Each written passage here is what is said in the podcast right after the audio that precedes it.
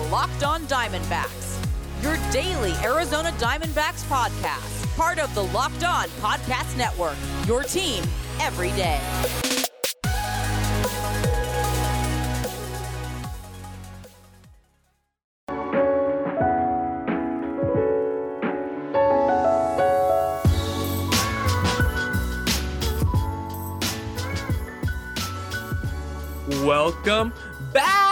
To the Locked On Diamondbacks podcast. You're part of the Locked On Podcast Network.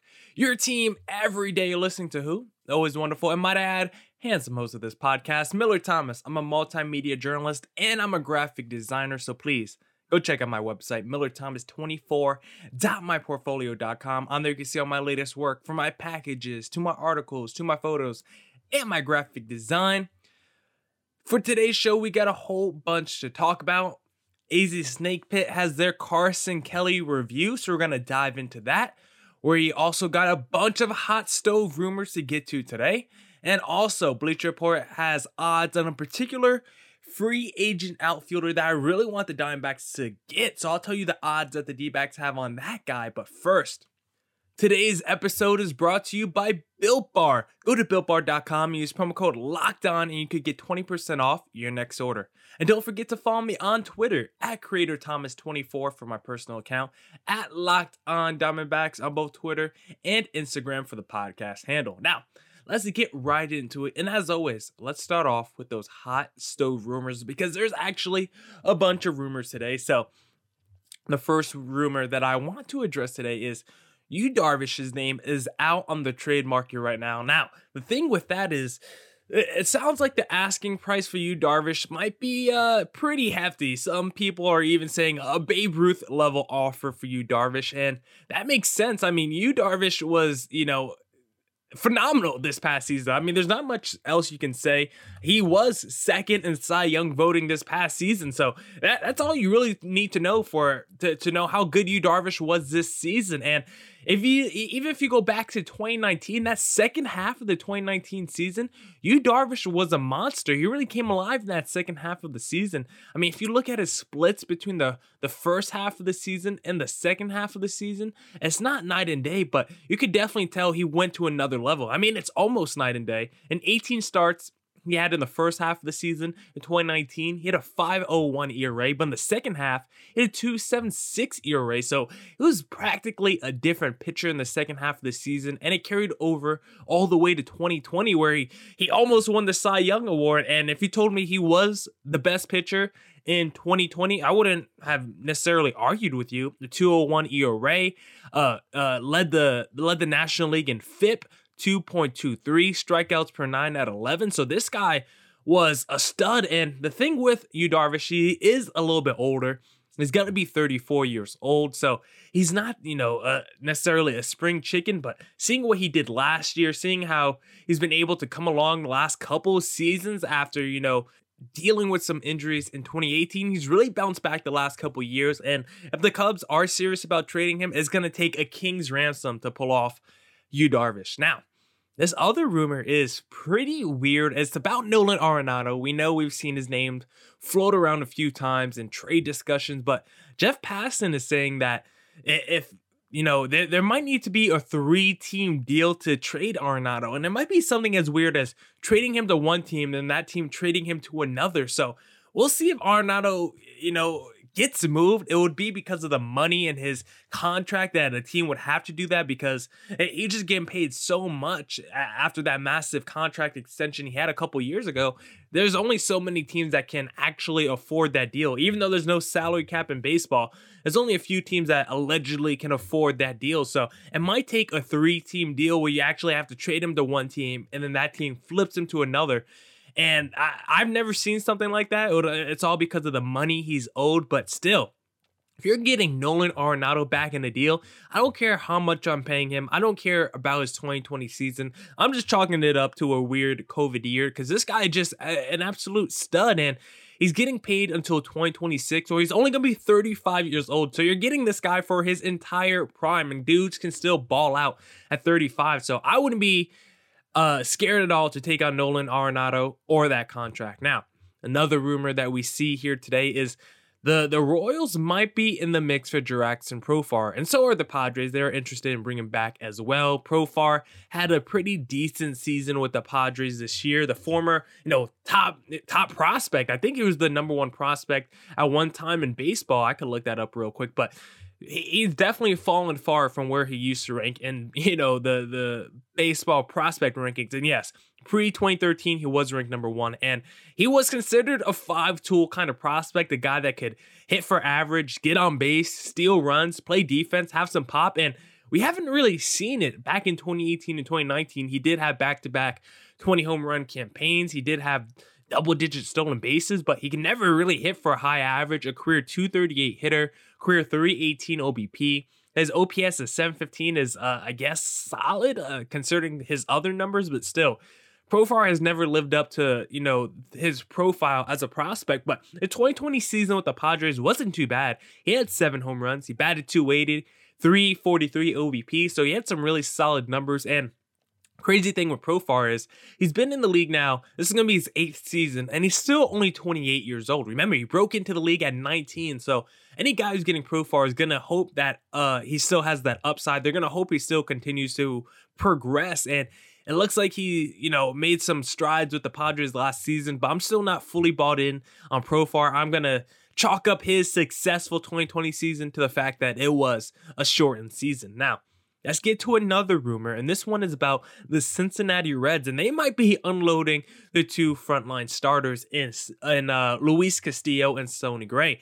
Now, I don't know why they would necessarily want to do that. I, I guess because they're losing out on Trevor Bauer, and maybe they don't want to pay Luis Castillo and Sonny Gray. Maybe they want to just go in a full rebuild. I mean, I'm telling you, this pandemic has really deterred teams from paying people any kind of money. And the Reds look like another team that's going to be in that conversation to start unloading some deals because Gray is owed roughly 20 million over the next two seasons.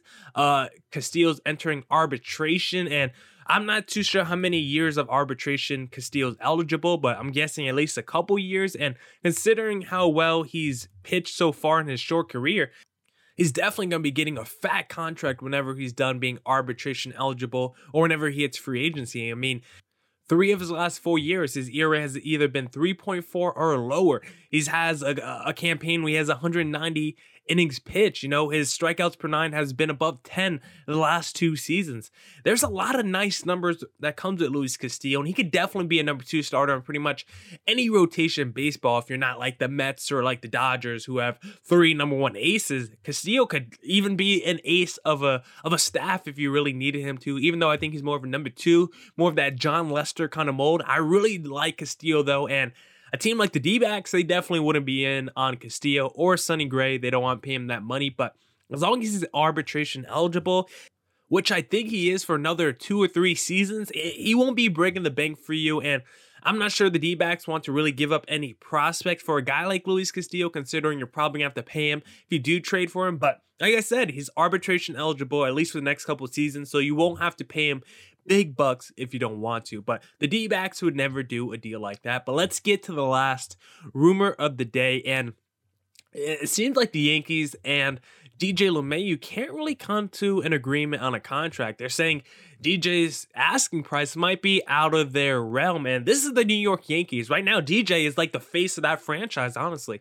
I think he's everyone's favorite Yankee. Maybe outside of Aaron Judge, of course. But if you if Aaron Judge if Aaron Judge wasn't on that team, DJ would for sure be everyone's favorite player. And it sounds like DJ's asking for five years, 125, and that might be just too much for the Yankees. So the Yankees actually have a possible backup plan, and I would be bringing back former shortstop Didi Gregorius, also former Arizona Diamondback. And Didi has been one of the best power hitting left handed shortstops in what, the last five seasons? He's one of the best.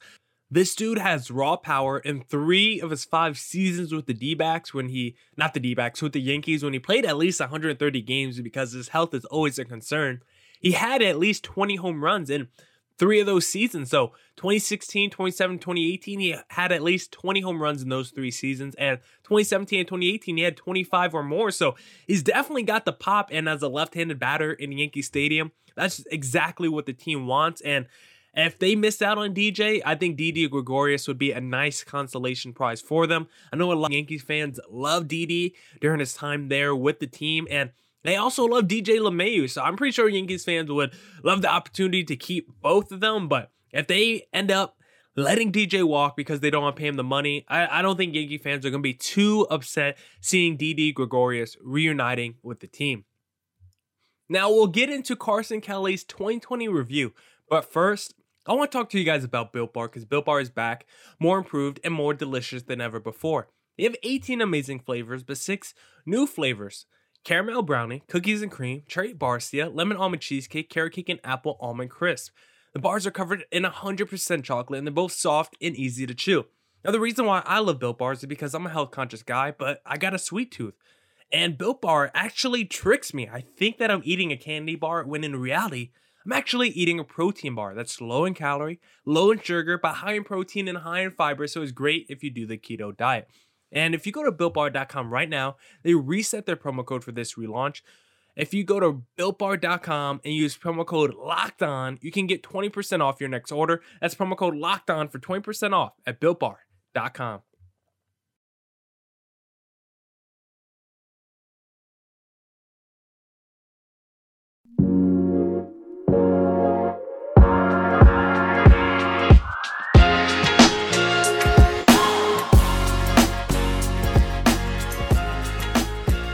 right, all right, all right. Let's get back into it. And remember, there is only one place that has you covered and one place we trust betonline.ag. Sign up today for a free account at betonline.ag and use that promo code locked on for your 50% off welcome bonus.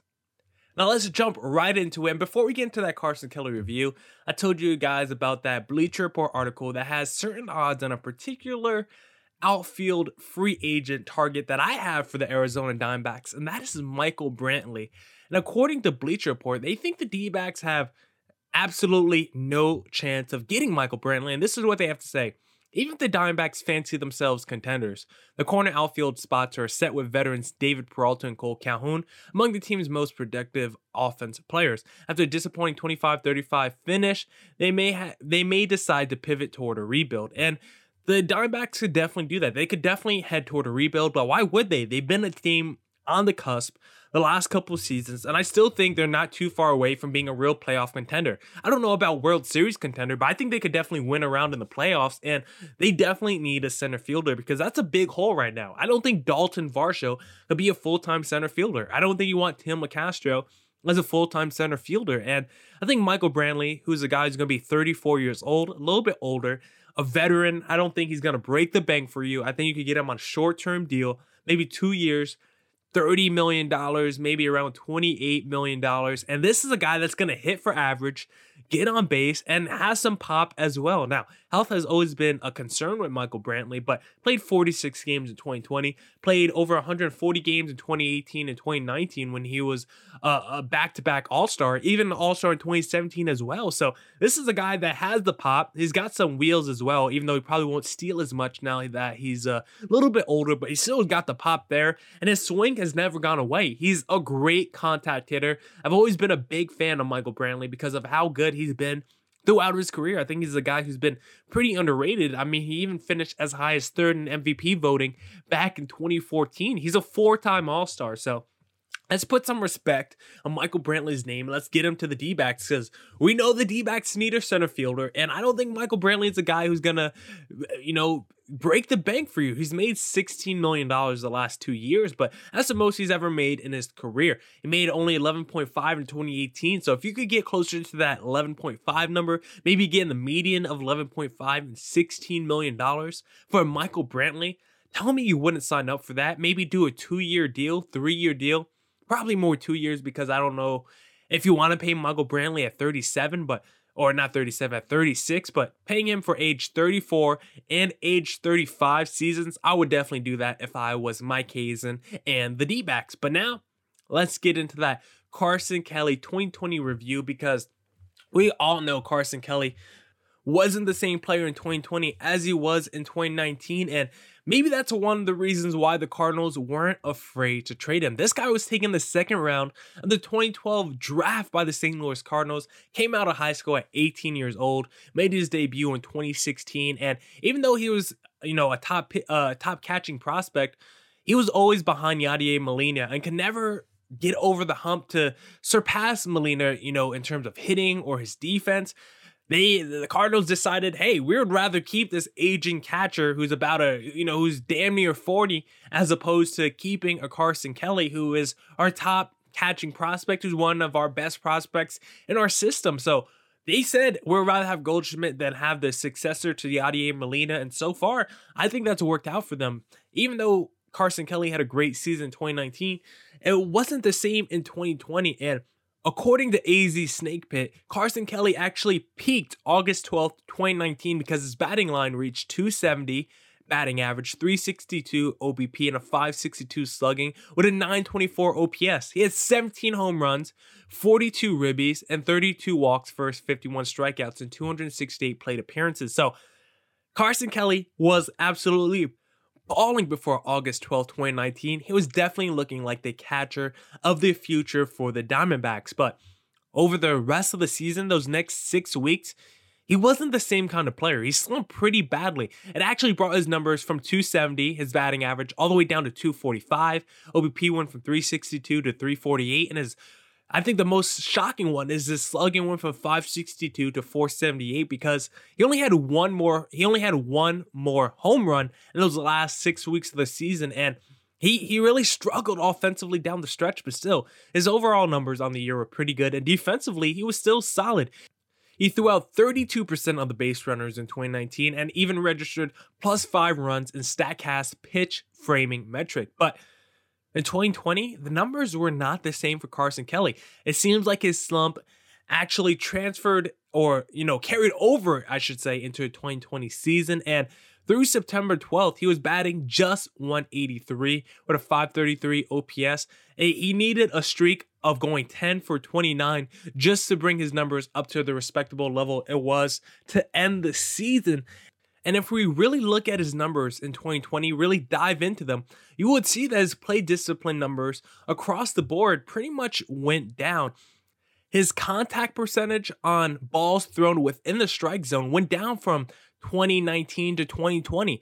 86.8% of the time he made contact on balls thrown within the strike zone in 2019, but that went all the way down to 82% in 2020.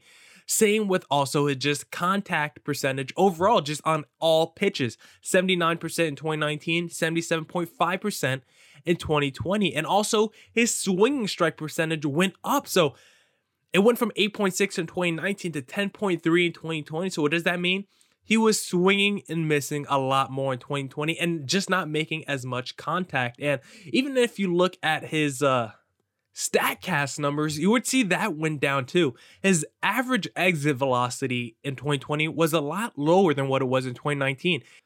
On average, balls left Kelly's bat at 88.9 miles per hour in 2019, but that fell all the way to 86.3 miles per hour in 2020. But why was that? His launch angle actually improved in 2020, went from 14.2 to 16.7, but his barrel percentage went down. He wasn't getting the barrel to the bat. It went from 8.1 to 4.3 in 2020. So almost cut in half.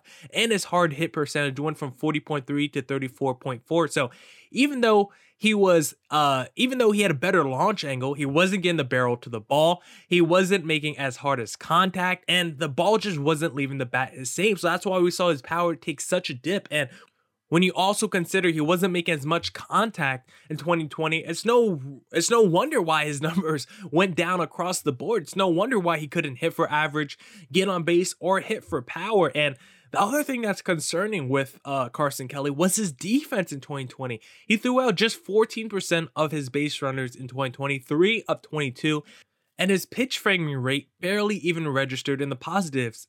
It was just a plus one after being a plus five in 2019. So he's going to need to get those defensive metrics up in 2021. And he's got to get those offensive metrics up in 2021 as well if he wants to be a long term catcher for the D backs. Right now, he's not cutting it. But The one positive note that AZ Snake Pit does have for Carson Kelly based on his 2020 season was he just continues to hit for average with runners in scoring position. He's a high leverage, or if you want to say clutch kind of guy. If you look at his career, his numbers in high leverage situations, he has a 262 average and an 862 OBP, or OPS, I should say. But in low leverage situations, a 221 average and a 702 OPS. So this guy he just needs guys with runners in scoring position. It's kind of like Nick Ahmed. I believe his numbers with runners in scoring position were, were, were pretty high as well. He seemed to be a pretty clutch guy as well in 2020. So those guys were better with runners in scoring position. But the problem with the D backs is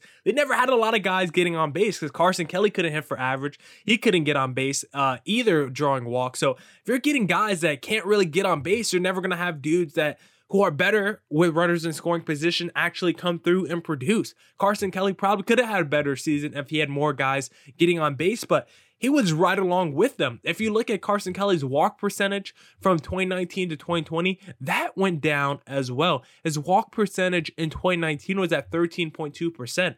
That dipped all the way to 4.7% in 2020. So Carson Kelly, like the rest of the Arizona Diamondbacks, has to get back to walking and getting on base because a lot of these D-backs hitters were solid with runners in scoring position. Just that they never had a lot of opportunities. So if the D-backs can get back to the fundamentals, hitting for average, getting on base in 2021, then I believe they could turn their season around and hopefully be a playoff contender next year. Now that's it for this edition of the Locked On Diamondbacks podcast. Remember, it's your team every day, so don't forget to come back tomorrow for more Diamondbacks news, coverage, and insight. Don't forget to go to BuiltBar.com, use promo code LOCKDOWN for 20% off. Don't forget to go to betonline.ag and use promo code LOCKDOWN for your 50 for your 50% welcome bonus. And remember to always stay safe and stay healthy. Deuces!